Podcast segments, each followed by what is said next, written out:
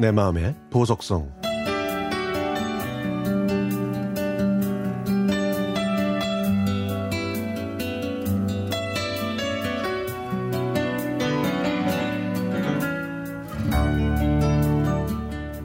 저는 고등학교 다닐 때 안경을 쓴 채로 자주 엎드려 잤습니다. 그래서 안경테가 마구 구부러진 적도 있었고 책이 뺨에 달라붙은 적도 많았죠. 어느 날 주임 선생님께서 교실을 돌아다니시다가 방송 수업 시간에 단잠에 빠져 있는 저를 보게 되셨습니다. 주임 선생님께서는 교실로 들어오셔서 자고 있는 놈들 다 일어나! 하고 소리를 치셨지만 저는 여전히 꿈나라에 있었죠. 제 짝이 손가락으로 저를 쿡쿡 찌르고 등도 두들겼지만 저는 일어나지 못했습니다. 주임 선생님께서 제 앞으로 오셔서 몽둥이로 책상을 쾅 치셨고 저는 그때서야 깜짝 놀라서 눈을 떴습니다.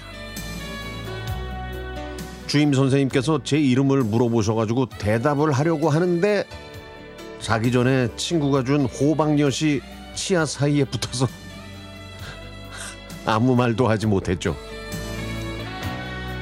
그래서 저는 복도에서 손 들고 벌을 서고 있었는데요.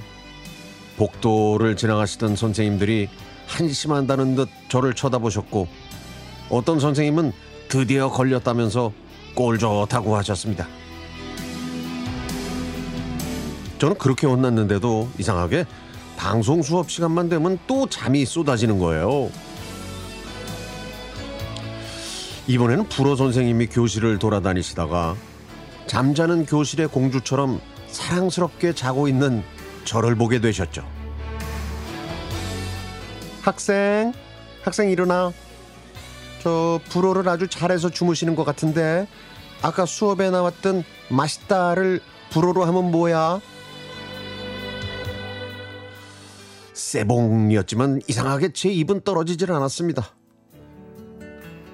그러면 친구야 잘 지내자는 뭐야? 저는 여전히 과묵했죠. 자 그러면은 사랑해는 뭐야? 어 근데 그 말은 생각나더라고요. 주땜무요. 이렇게 대답했더니 선생님은 아이고 그 말은 또 어떻게 알아? 남자친구 있어? 응? 편지 쓸 때 베낀 거야? 라고 하시더군요. 하여튼 그래도 그 덕분에 저는 버, 벌을 안 서고 책상에 앉아 있을 수가 있었습니다. 아, 그 이후부터 저는 수업 시간에 절대 잠을 자지 않았습니다.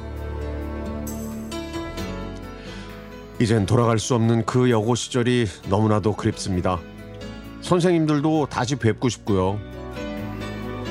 불어 선생님과 영어 선생님은 그 나라의 여러 도시들에 대해서 말씀해 주셨는데 저는 그 시간이 정말 좋아서 언어 쪽과 관련된 공부를 하고 싶다는 생각이 들었었죠.